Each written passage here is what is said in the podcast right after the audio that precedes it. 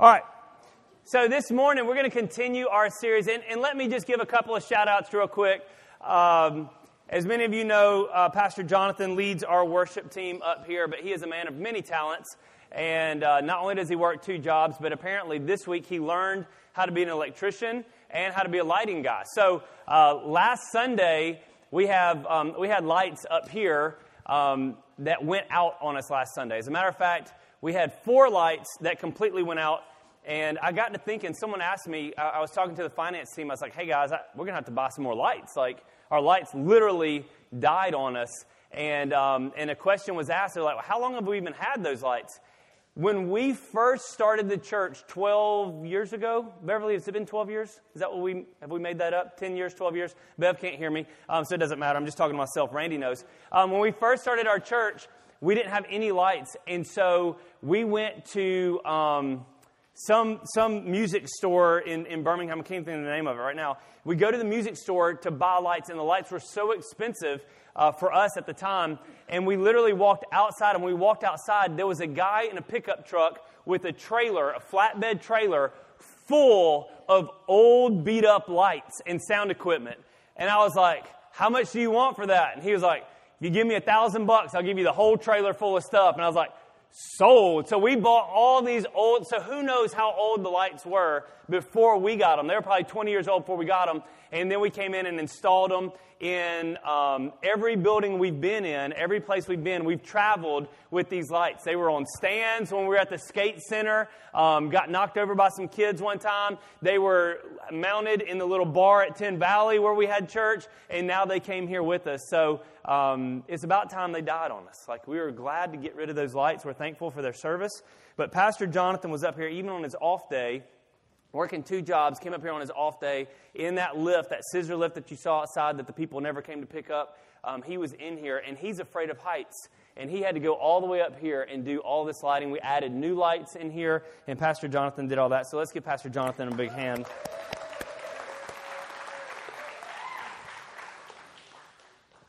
And um, I told him I was really busy, and so I couldn't come. And I was taking a nap, and so you know how it is. No. Um, all right, so today we're going to continue on our series called Culture Shock. Culture Shock. And so the idea here is that we really want to learn um, in today's uh, times what does it mean to be a Christ follower. And we said last week, like, we don't even like the word Christian anymore, really, because uh, the, the word Christian has become such a cultural term that just kind of means whatever you want it to mean. Like people can call themselves a Christian. They don't go to church. They call themselves a Christian. They don't live by the, the word of the, the word of God. They call themselves a Christian. They don't even follow the teachings of Christ. Like I don't understand why you would call yourself a Christian at that point, but, but they call themselves a Christian and they don't do what the Bible says. And so our philosophy, our thought was, what does it mean to really be a Christ follower? And, and how is that shocking, not only to the culture that we live in, but even to our church culture that we create over the course of, of time? And so today's message, last week we talked about that we believe deeply and a Christ follower will believe deeply. Today we want to talk about a Christ follower is devoted not distracted. Devoted, not distracted. And, and we live in a place where devotion is a common term, right? Like, like you and I, if you live in the South, now some of y'all aren't from the South, right? Bobby, you're not originally from the South, right? Uh, we got folks from South Africa. They're, they're from the South, but a different South. Very different South, right? In the South, we have this devotion to something called college football, and it is amazing right? Right? We are so devoted to college football in the South. It's, it, it's crazy to see the stuff that, that we see. I mean, I mean, the people in the state of Alabama are so devoted to college football that when Auburn beat Alabama a few years back, a guy went and poisoned the trees at Toomer's Corner. He was so mad. And then six years later, uh, when Auburn beat LSU, a student at Auburn, a guy that lived in Auburn, went and set those same trees on fire. I mean, we're crazy about football. We're so crazy. There's a guy, I, I don't have permission to show his picture. If I did, um, I'm sure Facebook and YouTube would flag us. But there's a guy named Nathan Davis that is, and maybe some of you, I wish someone knew him. Man, that would be so cool if Nathan Davis had a friend in here. But there's a guy named Nathan Davis, and he's an Alabama football fan. And I was, I was just looking up, when I was doing my research, I was looking up like some of the wildest, craziest fans. And I found Nathan Davis. And Nathan Davis has tattoos all over his body from, uh, of Alabama stuff. It's all about, not Alabama the state. Now, my, my guys that aren't from the South, you know, it's not Alabama the state. He didn't have like a yellow hammer bird on his chest, right? He doesn't have like, like Lake Guntersville on his chest. No, no. This dude has Alabama football tattoos. Like he's got some quarterback on one peck and got a coach on the other peck. I don't even know who these people are. Maybe Saban and who knows. But on his back, this is the one that was amazing to me. On his back, in full color, and Nathan Davis is not a little guy. He's a pretty big fella. From, from the base of his neck to the top of his pants, from shoulder blade to shoulder blade, my man's got Bear Bryant leaning up against a goalpost, crimson jacket on. He's got the full goalpost in the picture, full color on his back. Do you know how much devotion you have to have to a team to get a picture of a dead coach all over your back? You got to have a lot of devotion to your team. Jay's tattoo of Bear Bryant's much smaller than that, right? much smaller tattoo. The, the idea, though, is in the South, we get so devoted to college football. I mean, we're crazy about college football. We will sit in the rain to watch our favorite team play. We will stay up late at night to watch our team play. We will pay extra cable. Like, we'll, we'll buy the subscriptions just so we can see LSU play New Mexico State of the Union uh, School for the Blind. It doesn't matter as long as we're getting to see our team play, right? and we're wild about it. And, and so we, we use that cliche a lot in church to talk about how we should be just as devoted for Christ. But, but I really just want to set up today the idea of what devotion means. Devotion means that you're willing to do anything and everything for something that you really love, right? When you're devoted to something, you're willing to do anything for it. And that's why it's so important. We talk to people about in, marriage counseling. We say, you've got to be devoted to your spouse. You have to be willing. The Bible says that a good husband is willing to lay down his life for his bride. Why? Because he is fully devoted to that marriage and to that spouse. And so, so the idea of devotion is going to be big today. We're also going to throw in the word uh, distraction today. We're going to throw in the word distraction. And some of you may have come into church and you may already be distracted. How many of you have already been distracted today from something? Yeah, a lot of us have. We get distracted all the time. It's a, it's a part of life. Um, my, my wife gets distracted very easily. We call it, uh, we call it getting squirrely at our house. Remember the, the Disney movie Up? Anybody ever watch the Disney movie? Okay, you, y'all, y'all ban Disney at your house? Um, so the Disney movie Up, little old man, he's got the balloons, puts them on his house. His house flies up in the air. Super cool story. I would love to try it. Um, but flies up in the air in his house, and he flies his house to South America, gets to South America, meets a dog that can talk. Dog's name is Doug. I can't believe I know all this stuff. This is amazing. I cannot remember my son's age, but I can tell you that the dog in Up's name is Doug. And so Doug shows up, and every time Doug's having a conversation with the little old man and the little boy that's with him, every time they're having a conversation, as soon as Doug gets distracted, he goes, Squirrel and he'll come back, back to the conversation, squirrel, right? And he does that. My dog does that. If you take my dog for a walk and a squirrel runs by, she will snatch your arm off trying to get to that squirrel. But my wife also does that. And I can talk about her because she's not here this morning. And not only is she not here today, she's at church with her parents, so she's definitely not even watching this. So I'm totally in the clear, unless some of you jokers tell her, which y'all always do. So my wife sometimes will be like, I'm going to go um, I'm going to go into Colt's room and I'm going to help Colt make up his bed. I'm like, all right, cool. Go help Colt make up his bed.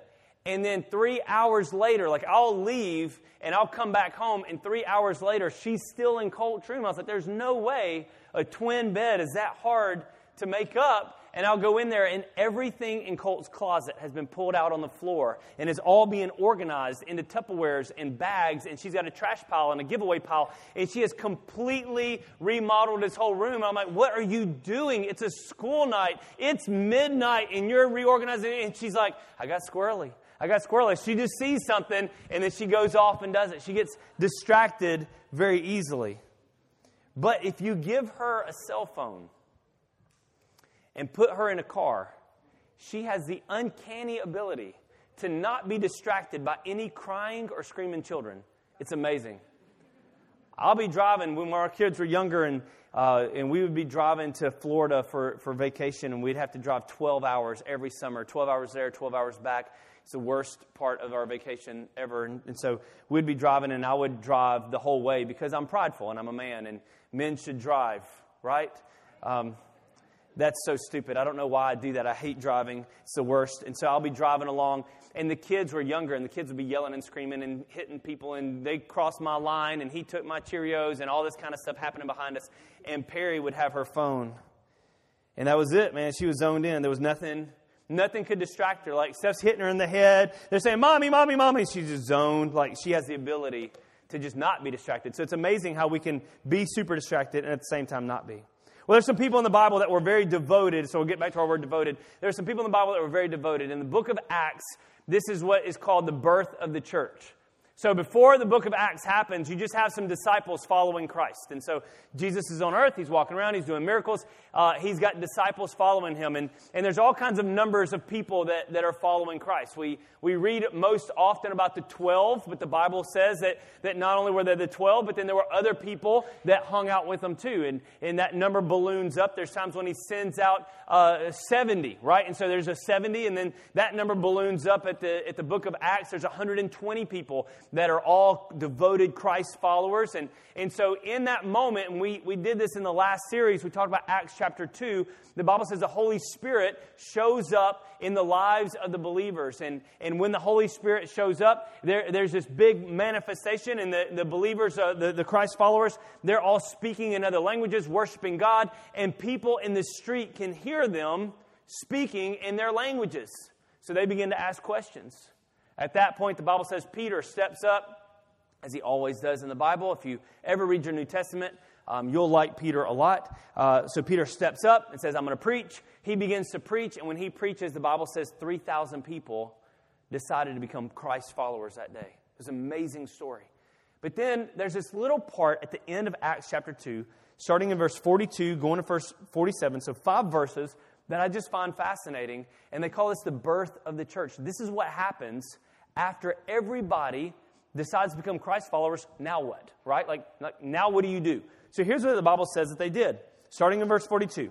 And they devoted, there's our word devotion, right? They're, they're devoted. They devoted themselves to the apostles' teaching and to the fellowship and to the breaking of bread and prayers. And all came upon every soul, and many wonders and signs were being done through the apostles. And all who believed were together and had all things in common and they were selling their possessions and belongings and distributing them, uh, the proceeds, uh, to all as they had need. And day by day, attending the temple together and breaking bread in their homes, they received their food with glad and generous hearts, praising God and having favor with all the people. And the Lord added to their number day by day those who were being saved. I want to just very quickly look at a couple of things that these first Christians devoted themselves to they devoted themselves to a couple of things. The first thing that says they devoted themselves to was to the apostles' teaching. They devoted themselves to the apostles' teaching. Now, I want you to notice something. It does not say, it does not say they devoted themselves to the apostles. This is huge. In our culture, if we're talking about being culture shock and, and having some, some shocking things, in church culture today, what we tend to do is we tend to elevate the pastors and the preachers into some sort of um, celebrity status, and they have their own followers. But the Bible says they were devoted to the apostles' teaching. They were devoted to the Word of God, not to the apostles themselves. This is a huge culture shift for a lot of people. When you look around our nation right now, especially in America, when you look around what's happening, you'll see the, the, the, rise, and I see this all the time, the rise of the celebrity pastor. And it's where the pastor himself or herself is being celebrated and being put on a pedestal before Jesus is. But I like how this, is, this says they were devoted to the teachings. One thing we need to be devoted to, guys, is the teaching of the word. We need to be devoted to God's word. One of the things you're going to hear me say all the time in here is I don't expect for you to just follow everything I say blindly. Like, you have all the same tools I do. This is the most powerful Bible tool you can, you can own right here. There are commentaries. There's all kind of places. I, I, I was uh, one of the things that we do here. Like whenever I, I, study, I tell you guys all the time: get the Bible app. We support YouVersion Bible app. I want you all to have it. Why? Because you can look up every scripture right here on on the on your phone. Not only can you look it up, you can have it read it to you. Right? So, whenever I'm getting ready in the mornings, when my wife is getting ready in the mornings, and it's time for our Bible reading, the way we get our day started, we get started by hitting the play button and we listen through the Bible. We can read along with it, we can listen to it. It's important for you not to depend on the Word of God only coming from right here. You should be devoted to God's Word on your own. You have all the same tools I do. People ask me all the time, they're like, Well, Gabriel, what kind of websites do you go to? What kind of places do you do whenever you're looking stuff up? Whenever you're studying, what do you? And I tell them all the time. I'll give you a list of all the places, all the websites, all the things that I do that I look up that I that I do that stuff with. So you should be devoted to the teachings. I should be devoted to the teachings, not to the apostles, but to the teaching. The second thing that they were devoted to is they were devoted to fellowship. 1 Thessalonians 5:11 says this, "Therefore encourage one another and build one another up just as you are doing." It is important, guys, that we are devoted to fellowship. What does that mean? That means we should be friends. We should have fun together. We should hang out. One of the things I love that, that we do in our church is we have that little family time. Now, that little family time is only three minutes. I know it's not long. I know you can't develop a full relationship in three minutes, although some teenagers try to. I know you can't do that, right? But it's important to you for you to get out, like what, what my dad said this morning. Get out and just meet somebody new. You never know what you're going to spark up whenever you meet someone new, when you ask someone a question. It's important that we have fellowship and we, we cultivate that and we are devoted to it. One of the worst things that I feel like came out of the whole COVID 19 situation was the idea of isolation. Now, maybe that was legit. Maybe that was what needed to happen. I'm not, I'm not here to argue politics with you um, or conspiracy theories. But one of the things I don't like about it is the whole isolation portion of it. What happened is we begin to lose the personal relationships that we have with people. We've got to have fellowship with each other. It's so important. It's so important. We've got to learn how to get along with each other, how to love each other, how to encourage each other. I love how it, Paul says this in 1 Thessalonians encourage one another and build one another up. Listen, we are all going through problems and issues. Everybody has an issue, everybody has something that's going on, right? If you're sitting there right now and you're thinking, I don't have any issues, chances are you are somebody's issue right? Like we all have some stuff happening in our life, and that's why we've got to lean on and depend on one another to help each other out. We need each other in our lives to, to build each other up, encourage each other. Number three, it says that they were devoted to the breaking of bread and prayer. Breaking of bread means communion. Now, now communion is something that we probably, as a church, need to do more of here, right? Don't amen so loud when I say something bad about me. We probably, we probably need to do more communion here, but communion is one of those things that the early church devoted themselves to. Why is that so important? Is it important to drink, drink grape juice and crackers? No, that's, that's not important. I mean, you can drink it all you want and eat all the crackers you want. But the idea of communion is to remember Christ, to remember what he did for us. And they said, listen, if we're going to be devoted to some stuff, we're going to be devoted to remembering what Jesus did. He's not here with us anymore, so we got to do every, everything we can to remember him. I remember somebody one time we um, we had a family in church, and and uh, the the lady in our church she passed away. She was an older lady. She had been sick for a while, and she passed away.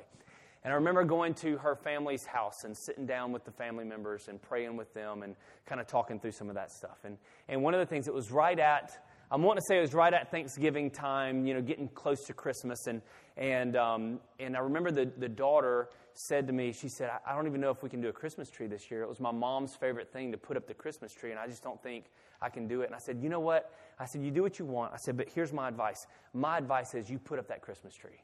Like you put up the Christmas tree and you put every ornament on it and you do it just like your mama did. And she was like, Really? I said, Yes, because you need to remember your mom. You don't need to forget. You don't need to put stuff aside and forget about what she did. You need to remember her over and over and over again. Remember the good things that she did. And when these guys took communion, it was all about remembering Christ, remembering his sacrifice, remembering his love, remembering the fellowship that he had with them. The other thing that they did is they prayed. So they broke bread, they had communion, and they prayed. And, and prayer was key in that early church. I'm going to tell you something, man. To be honest with you, like if, if we're just saying today, if you're like, man, that pastor preaches at me, can I just tell you, I don't preach at you, I preach at me too, and this is one of the ones that's getting me today. Like, we need, even as a church, as a pastor, we need more communion, we need more prayer. You're never going to go wrong with communion and prayer. Like, you can't mess that up. Like, those are pretty simple things to do. I, I, I get to thinking about the idea of prayer, and it's so funny to me. Like, if, if I were to tell you guys that, or tell anybody, let's not, let's not use Gateway as an example, let's just use any church as an example. If we were going to say, okay, we're going to have Craig Groeschel is going to come speak at our church, or we're going to get, uh, you know, uh, I'm scared to say names of pastors because I'm, I'm, sure I'm going to say one that's like fallen or something like that, and everybody's going to let me know. Um, we're going we're gonna get whatever big name celebrity pastor to come in and speak. Man, we would pack the house out, right? We wouldn't have room to put people if we could get, but if we said, hey, we're going to have a prayer meeting, right? I don't even have to finish the sentence. Like, you know, like you're laughing because you're like, yeah, I wouldn't come. Like, you know, we had prayer one time and it was me and my family, and I was like, we can do this at home. Like, this is not like, this is not what I'm, what I wanted to do here. So, so there's this idea, I think, sometimes that we're not, there's some things we're not devoted to, and prayer sometimes ends up being one of the things we're not devoted to. Yeah, we'll pray at home, we'll pray on our own, but what about that corporate, hey, let's all get together and pray? Something to be thinking about. This is something that we need to be moving forward as we're thinking about culture shock. It's not just about shocking the culture out there, sometimes it's about shocking the culture in here prayer needs to be something that we're devoted to. There's a story that there's a story where Peter was um, locked in prison in the book of Acts. He was locked in prison and had a miraculous escape from prison. The Bible says an angel showed up. When the angel showed up, it says he even had to slap Peter around a little bit to wake him up because Peter was like, he was out, man. He was snoozing. Slaps Peter around a little bit, breaks the chains off his hands and feet, and the Bible says that Peter walks through every door begins to open as he walks out. When Peter walks out, he goes to the house where the believers were hanging out, and the Bible says they were all praying. It was like midnight, and they were still praying. Now, their celebrity pastor, Peter, wasn't there. He was in prison. So, what did they do? They just got together and prayed. And as they prayed, God began to open up doors and begin to break chains off of people's lives. That's why it was important for me this morning to get up and say, hey, let's interrupt what we're doing to pray. Let's pray for Jamie today. Let's pray for Sonny today because I believe in the power of corporate prayer. I believe that us praying together can have a big effect on other people. The fourth thing that it says that they were devoted to was generosity. It said they sold all their stuff, they gave to people as they needed. Their goal was not to be um, where one person had everything and one person had nothing. Their goal was to make sure everybody had what they needed. Now, this wasn't like a communist society, but it was an area where they wanted to make sure everyone was taken care of. And I think that's a heart thing. That's something that we need to be devoted to is, is, is what, are the, what does it take for me to make sure that the people around me have what they need? I think that's why it's important. Next Sunday, we're going to be having our, our new members class. So if you want to join Gateway Family Church, next Sunday, we're going to be doing a lunch for you. It'll be free. But part of the reason that we want to do that, because people have asked me all the time, why, why do I need to be a church member? Like, can I just show up and go to church? Absolutely, you can. You don't have to be a member of anything. But I feel like it's so important to know that, that there are people that have my back. There are people that when I'm struggling, they're going to pray for me. Whenever, whenever I'm without, they're going to support me and they're going to pick me up and they're going to provide for me. We need to know who we can count on in church. And I love the fact that these people were generous but it wasn't just giving to any random thing, it was taking care of the family. The fifth thing and the last thing that they were devoted to was attending the temple and meeting in homes. I love that. I love that. Attending the temple together, meeting in homes together. What were they doing? They were going to church and they were going to small groups. They were going to church and they were going to small groups. They had two aspects of, of church life that they bought into that they devoted themselves to. And we need to be devoted to doing what? to going to church together, man, to hanging out with each other, and to going to small groups. The next month, we're going to, in October, we're going to start doing some small groups. So I, I want you guys to get plugged in. If you, if you don't know what small group to join, just make one up. Grab your friends and start your own. It's important that we have small groups. Why? Because we got to have that place where we can all grow together. We need to have that place where we can all grow together, where we can hang out with each other, where we can have that fellowship and that prayer and that communion.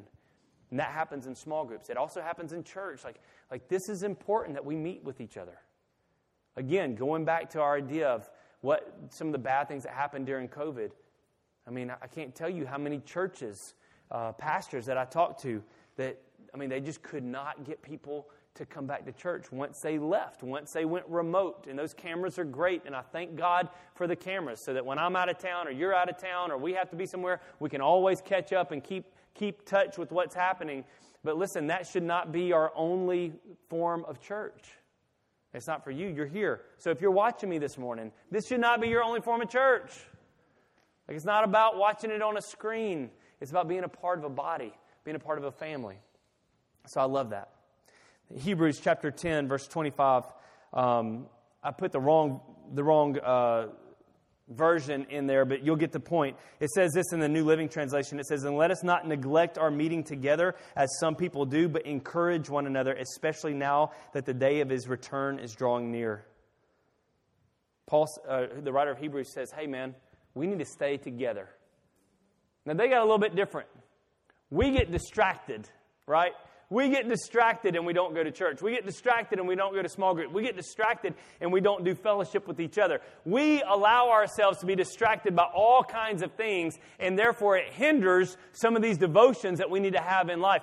These guys were being distracted too, but they were being distracted by people trying to murder them. A Little bit different right? A little bit different than uh, I, I, just woke up a little late and I didn't want to have to get ready, so I just stayed in my pajamas, right? A little bit different. Someone's trying to actively murder them. And these guys are like, hey, we need to stay together.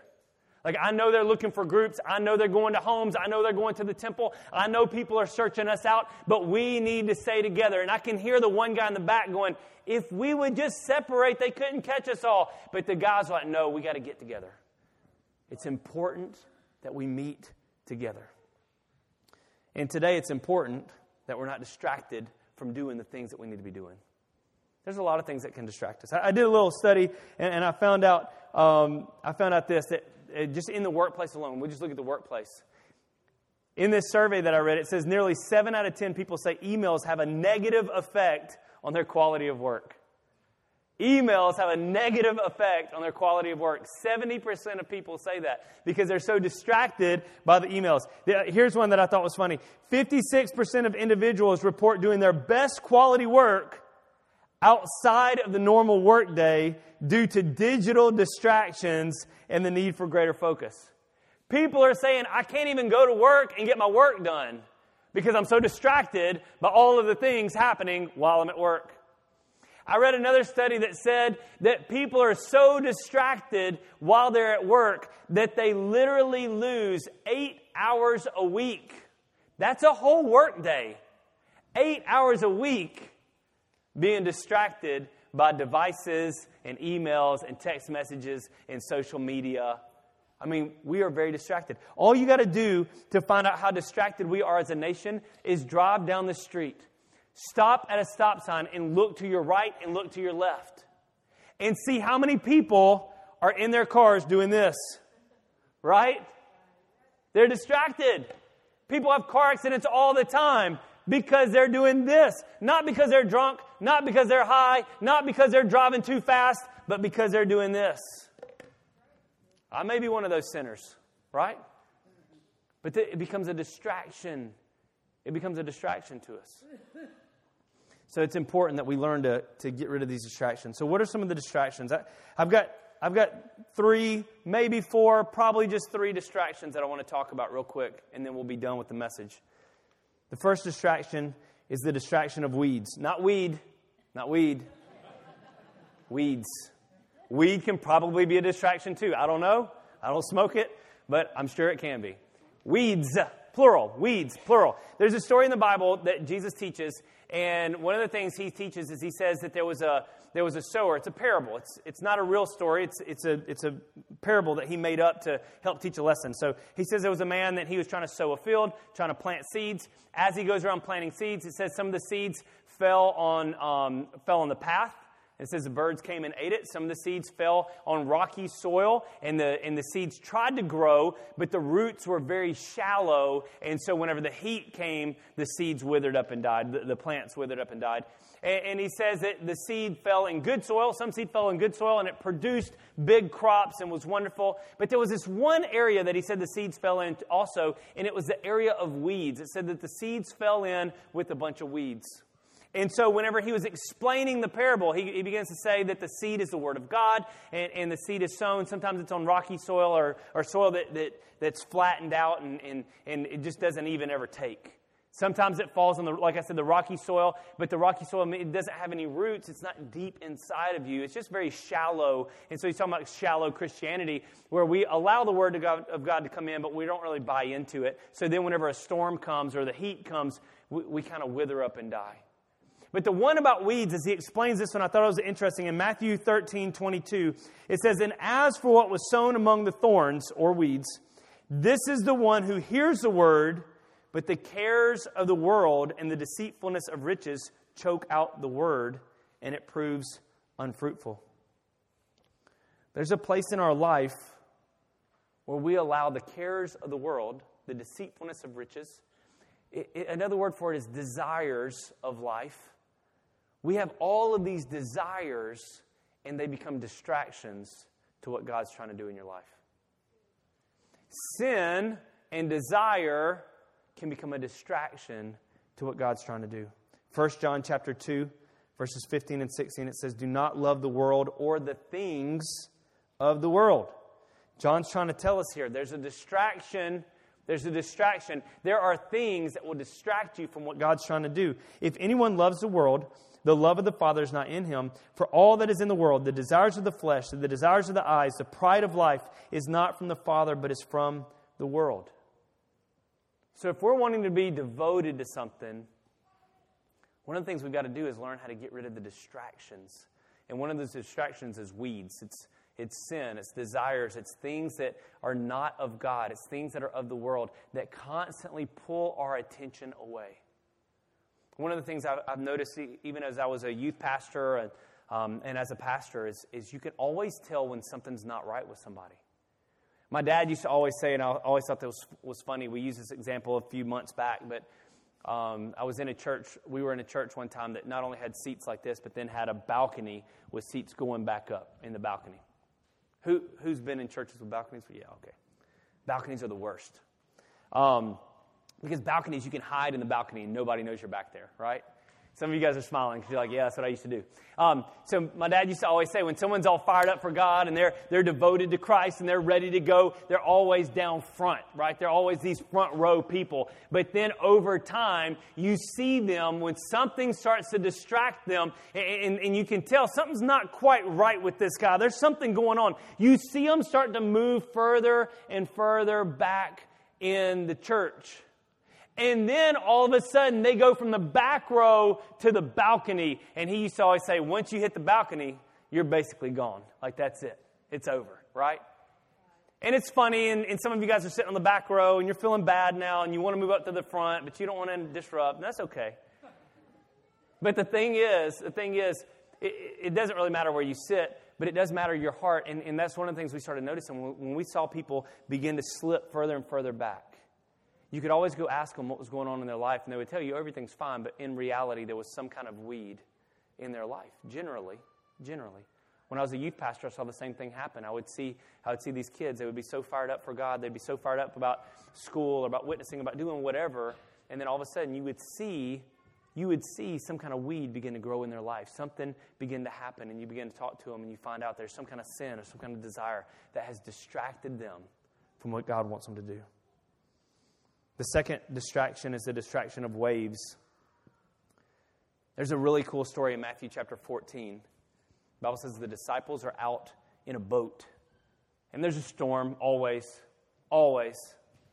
Like, if you read through the New Testament, if I were a disciple, I would never get in a boat again. If Jesus was like, hey guys, get in a boat, let's get to the other side, I'm like, no, I'm good, fam. We'll, we'll go around. Like, that lake's not that big. I can get on a horse and ride around. I don't need to get in a boat with you, Jesus, because every time we get in a boat, a storm comes up and I think I'm going to die. That happens every time they're in a boat. Either that or they go fishing, they can't catch a thing. Either way, the disciples and boats do not mix. So, Matthew chapter 14, here's what the Bible says. Uh, they're, they're out in the water, they're out in the water on the boat, but Jesus isn't with them, right? He lets them get, be in the storm by themselves this time. But the Bible says Jesus walks on the water. And as he's walking on the water, the Bible actually says, one version says, that he was going to walk past them. Like he wasn't even going to get on the boat with them because he knew. He knew how they are in boats and they're always crying and whining. And so he was going to walk on past them, but they saw him, they busted him. Have you ever had that moment or you see someone in Walmart that you used to be friends with, but you're not really friends with them anymore, and you want to just kind of walk past them, right? And you try to walk past them, and all of a sudden you hear your name called. Nobody? I'm the only one. Okay, awesome. Some of y'all be like, I called you at Walmart yesterday, and you didn't turn around. So, so the Bible says that Jesus walks on the water, and Peter notices it. In verse 28, the Bible says this and Peter answered him, Lord, if it's you, I'm like, who else would it be, Peter? Like, really? If it's you, command me to come out on the water. And he said, okay, come on. So Peter got out of the boat, and the Bible says he walked on the water, and he came to Jesus. But when he saw the wind, he was afraid and began to sink and cried out, Lord, save me. Immediately, Jesus reached out his hand and took hold of him, saying, Oh, you of little faith, why did you doubt? So, not only can sin and desire be a, be a distraction to us, but fear and doubt can be a distraction to us. We can allow fear and doubt to be a huge distraction to us. It can draw us off of what we're supposed to be looking at. Now, I, have been talking a lot about healing today and, and people needing a healing people in my family needing a healing, people in your family needing healing. Listen, all you need is one bad doctor's report, and fear and doubt will creep in and distract you from the possibility of what God can do. We cannot allow fear and doubt. Peter is literally walking on water, an amazing miracle, an amazing feat. I mean, he's walking to Jesus. And he looks and he sees wind and waves and begins to get scared and drowns. And that's what happens to us whenever we begin to allow fear and doubt to creep in. It distracts us. It distracts us from what God's really trying to do. How many times have we not gone to church? How many times have we not gone to someone's house? How many times have we not witnessed? How many times have we not read our Bible because of fear and doubt? How many times have we not prayed because, oh God, it probably won't work anyway? Well, it definitely won't work if you don't pray. But we allow fear and doubt to creep in, and it distracts us. The third one, and this is the one that's going to get me, I'm going to go ahead and tell you I'm probably not preaching to anybody in here except myself. But y'all get to be a part of it. Welcome to my life. The third distraction is the distraction of work. So we've got weeds that will distract us, that's sin, that's desires. We've got waves that will distract us, that's fear and that's doubt. But the third one is the distraction of work. The distraction of work. There's a, there's a place in the Bible in Luke chapter 10 where Jesus is going to go hang out with his friends, Mary, Martha, and Lazarus. They're all siblings. And Martha has this house, and everybody's going to Martha's house to hang out and have dinner. And, and Martha reminds me a lot of my family. Like, if any of you ever said, I want to come to your house tomorrow, um, just know you have ruined my evening, right? Because I'm going to be up cleaning, not by my choice. I don't care if you see a dirty house, but my wife does not want you to see a dirty house. So we're going to be up cleaning until about midnight right? If you say you're coming over tomorrow, we're going to clean till midnight tonight, and then you can come over tomorrow. And so my life is ruined because of you. Miss Sarah the other day said, Gabriel, can I bring you some lunch? And I was like, absolutely, you can bring me some lunch or dinner, whatever it was she was bringing us. And I was hoping that she wouldn't come while Perry was there, but she did. She did. She called Perry and said, Hey, I'll be over there in about 30 minutes. And what did we do? For the next well, hour because Sarah was late. For the next hour, we cleaned. We cleaned and we cleaned and we cleaned and we scrubbed the baseboards. And I said, Perry, she probably won't even come inside. And, and I was hoping that she wouldn't, but she did. And so we cleaned that house. just so someone can walk in with a Tupperware full of spaghetti and set it on the counter and leave. I don't even know where I'm talking about anymore. Luke chapter 10. Now, when they went on their way, Jesus entered a village, and a woman named Martha welcomed him into her house. And she had a sister called Mary who sat at the Lord's feet and listened to his teaching. Where was Mary sitting? At Jesus' feet. She's listening to his teaching. But Martha, there's always a but, right?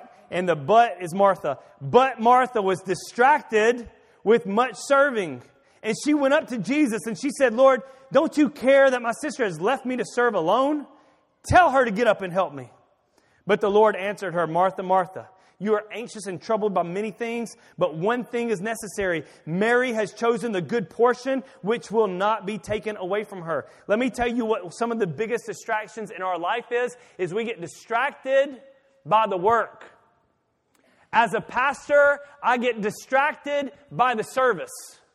Sometimes I think that church is all about you, and so I've got to make sure that everything is just right before you walk in and I'll go through and I get super OCD and I want to make sure all the chairs are lined up. I want to make sure that, that, that, I mean, you'll look around, you'll see stickers on the floor telling me where to put the chairs in rows. You know why that's there? Because I'm crazy. That's why that's there.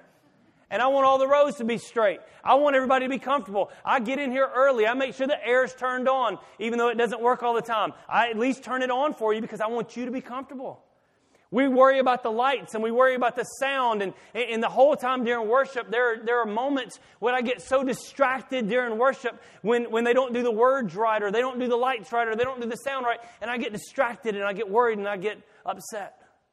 I'm always thinking through my sermons and, and, and, is the sermon all serious? Is there a little bit of funny to kind of break up the serious? Is it, does it flow right? Does it look right? Is everything the way it's supposed to be? And I can get very distracted trying to think the service is about you or think the service is about me. But in reality, it's not about any of us, it's about Jesus.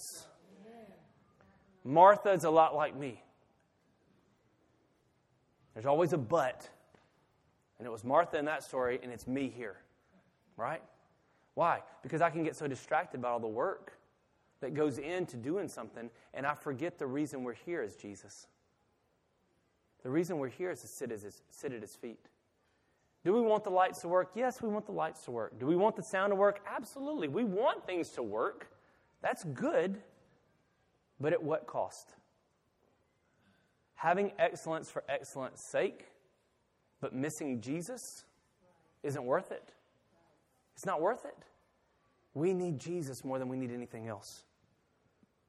Sometimes you, you and I will do the same thing. Well, we think that our church attendance or our church service is what gets us into heaven. It's not that, it's your relationship with Jesus Christ. The more you do, God's not in heaven being like, oh, yeah, let's keep a track of everything that Bobby does well, he you know served in the nursery today and he spoke on the speaking team today and he did this. God doesn't. God's probably looking, saying, "How much, how much is Bobby devoted to me? And does he love me?"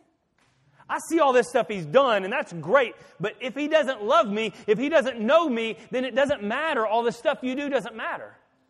The Bible says that in, in Matthew, that there's a story Jesus tells, and he says there's going to come a time at the end where I'm going to judge the earth. And when I judge the earth, I'm going to separate everybody out. And he, and he says there's going to be people that are going to come up to me, and they're going to say, Lord, Lord, we did all these great things. We cast out demons, we healed the sick, we, we prophesied, we did all the things in your name. And Jesus is going to look at them, and he's going to say, Depart from me, because I never knew you.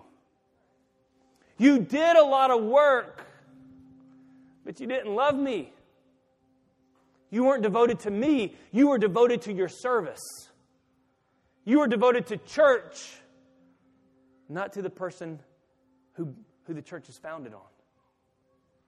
You were devoted to the pastor, but you weren't devoted to the person that the pastor was preaching about. It can't be about anything but Jesus first. First and foremost. So let me end with this thought. There's got to be a source of our devotion. There's got to be a reason. If you're going to be devoted to something so strongly that nothing distracts you, there's got to be something powerful driving that devotion. Some of you guys have, have had incredible journeys of fitness and, and, and weight loss and you know how you got went from unhealthy to healthy. And I've, I've heard some of those stories and it's really really cool. But but most of the time there's some kind of driving force behind it. I read a couple of stories. I just i'll throw a couple of them out there. I think they're kind of cool. One of them um, it's kind of funny. This lady she was she was very overweight and, and um, she wanted to get married and she found out that to buy a dress in the size that she needed was too expensive and she couldn't afford it. And she said, she talked to her fiance, and, and they decided to set out on this journey of fitness.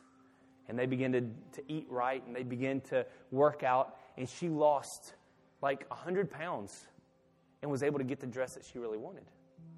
But, but the dress ended up becoming a driving force for fitness. It's interesting. And so she kept a picture of the dress. So anytime that she wants to go to McDonald's, she looks at the picture of that dress and she's like, I can choose the dress or McDonald's. I got to choose one or the other. It was a driving force. There's a story, another story that I read about a man who was extremely unhealthy and and he uh, he had was beginning the, the beginning stages of liver disease and diabetes and um, heart heart disease. All these things begin to happen to him, and um, and as a, and I think he was a doctor on top of all that. All these things begin to happen to him, and then all of a sudden, his sister gets cancer. And when his sister gets cancer, it's a bad report, and he realizes that if she were to pass away, that his kids, I mean, her kids, would have no one to take care of them except for him. And he said, I've got to stay alive. I've got to be healthy to take care of my nieces and nephews.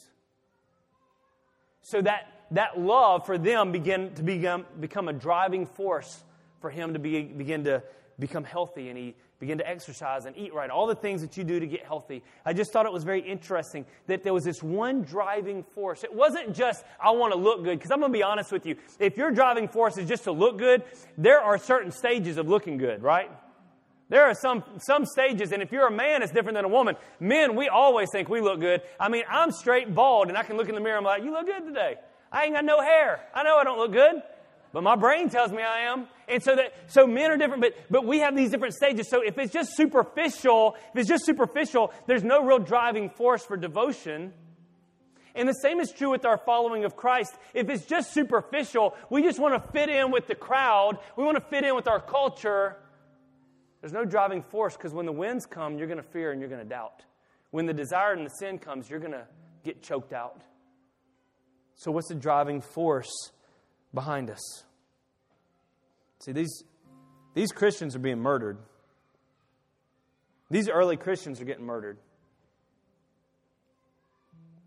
Peter was crucified upside down, Andrew crucified on an X, John was boiled in oil, survived and then thrown on an island by himself, the island they use for garbage. It's amazing to see what these guys went through. Right? It's amazing to see what was the driving force behind their devotion. The driving force was Matthew 22, 36 through 38. Someone came up to Jesus and they said, Teacher, what's the greatest commandment in the law? And he said to him, You shall love the Lord your God with all your heart, with all your soul, with all your mind. Another version says, with all your strength. This is the great and first commandment. Love is a motivating factor behind our devotion. A love for Christ. Let me break that verse down real quick. It says love. The word love there means it's agape, it's a Greek word for love. We, have been through this a million times. You know, uh, most of you have heard me say uh, that, that there are multiple Greek words for love. The word agape is probably the most powerful of the Greek words for love. Eros means romantic love. Phileo, like Philadelphia, means brotherly love or friendship. But agape means unconditional love. Agape means a chosen kind of love or a preferred love. In other words, agape isn't just something you fall into and you fall out of. Agape is something that you choose. I can choose between this and that. I choose agape every time. And so, so he says this. He says, listen, what's the most important thing you can ever do? It's to agape, to love God unconditionally.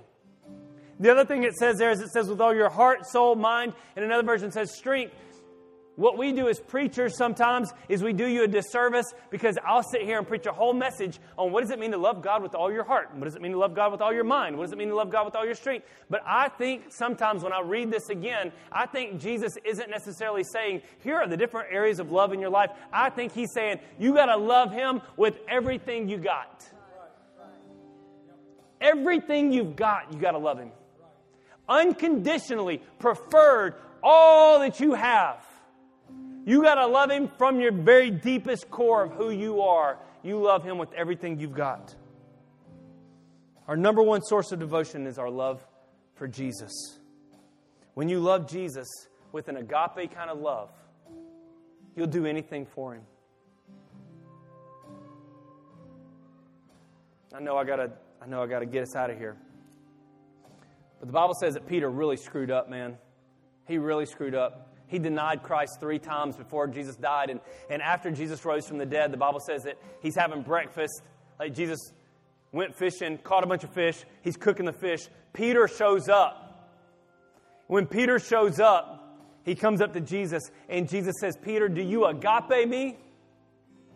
And Peter says, Lord, you know I phileo you. In other words, Jesus says, Peter, do you love me unconditionally with everything that you've got? And Peter said, You're my best friend. We're really good buddies. And that's sometimes what we do to Christ is we say, He's a really good friend. But you know what you'll do to a really good friend? You'll deny him whenever the, whenever the sun gets too hot. When the wind and the waves come, you'll leave them. But whenever you agape somebody, you give them everything you've got, no matter what happens in your life, no matter the circumstances, no matter what the doctor says, no matter what the bank report is, you're going to give them everything you've got. These disciples are being hung up on, on stakes and set on fire as torches for, for, uh, for Caesar's parties. They're being thrown into a den, uh, into where the gladiators were, into the arenas, and they're being fed to lions and bears and tigers. They're, they're being destroyed and dismembered. And they're not giving up. Why? Because of their love and their devotion. Why don't you stand up with me today?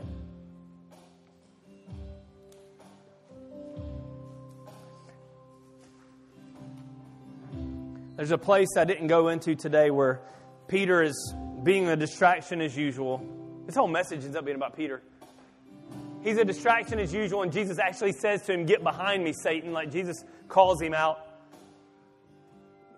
And Jesus tells him, He says, You're being a hindrance. You're being a distraction right now.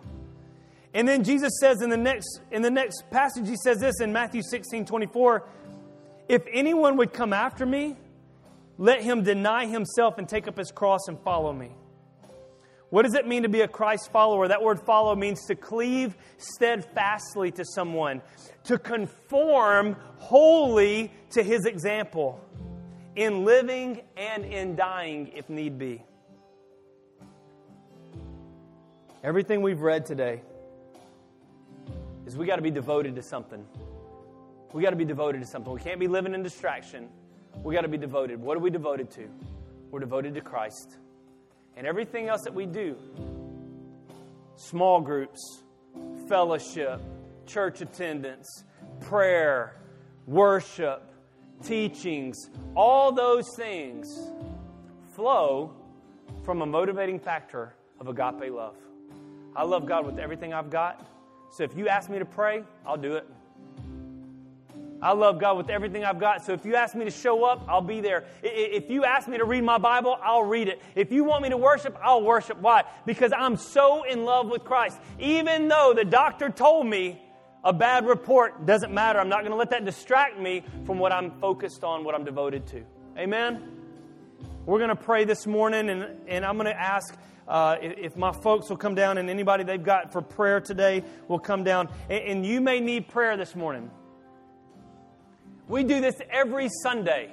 Every Sunday. This isn't new. This isn't special. This is every Sunday. And here's what I want to explain to you don't be distracted today by the crowd. Don't be distracted by fear. Don't be distracted by embarrassment. If you need prayer for anything this morning, we want to pray with you. Maybe you're not a Christ follower today. Maybe you've allowed sin, you've allowed desire to choke out the Word of God that's in you, the, the, the path that God has for you. Now's your opportunity to get that right. Now's your opportunity to let someone pray with you and encourage you and hold you up. So I'm going to just pray real quick, and then I'm going to ask you if you need prayer for anything, slip out of your seats and come down to the front. Lord, I pray right now for everybody in this room. I just pray that you give us boldness and courage today. I thank you today that we are going to be devoted followers of Jesus Christ. We're not going to be Christians. We're not going to be cultural. We're going to be devoted. And so today, we just ask you, Holy Spirit, to speak to our hearts, to, to impress on our lives this agape love that we need to have for you. Help us today to live for you without distraction. And when we do get distracted, I pray that we would, we would get ourselves back on track. We'd get our eyes back where they need to be, that we would find someone to pray with us and hold us up. We love you so much in Jesus' name. As Pastor Jonathan sings, I want you to slip out of your seat, come down to the front for prayer if you need prayer for anything, and then we'll dismiss in just a few minutes.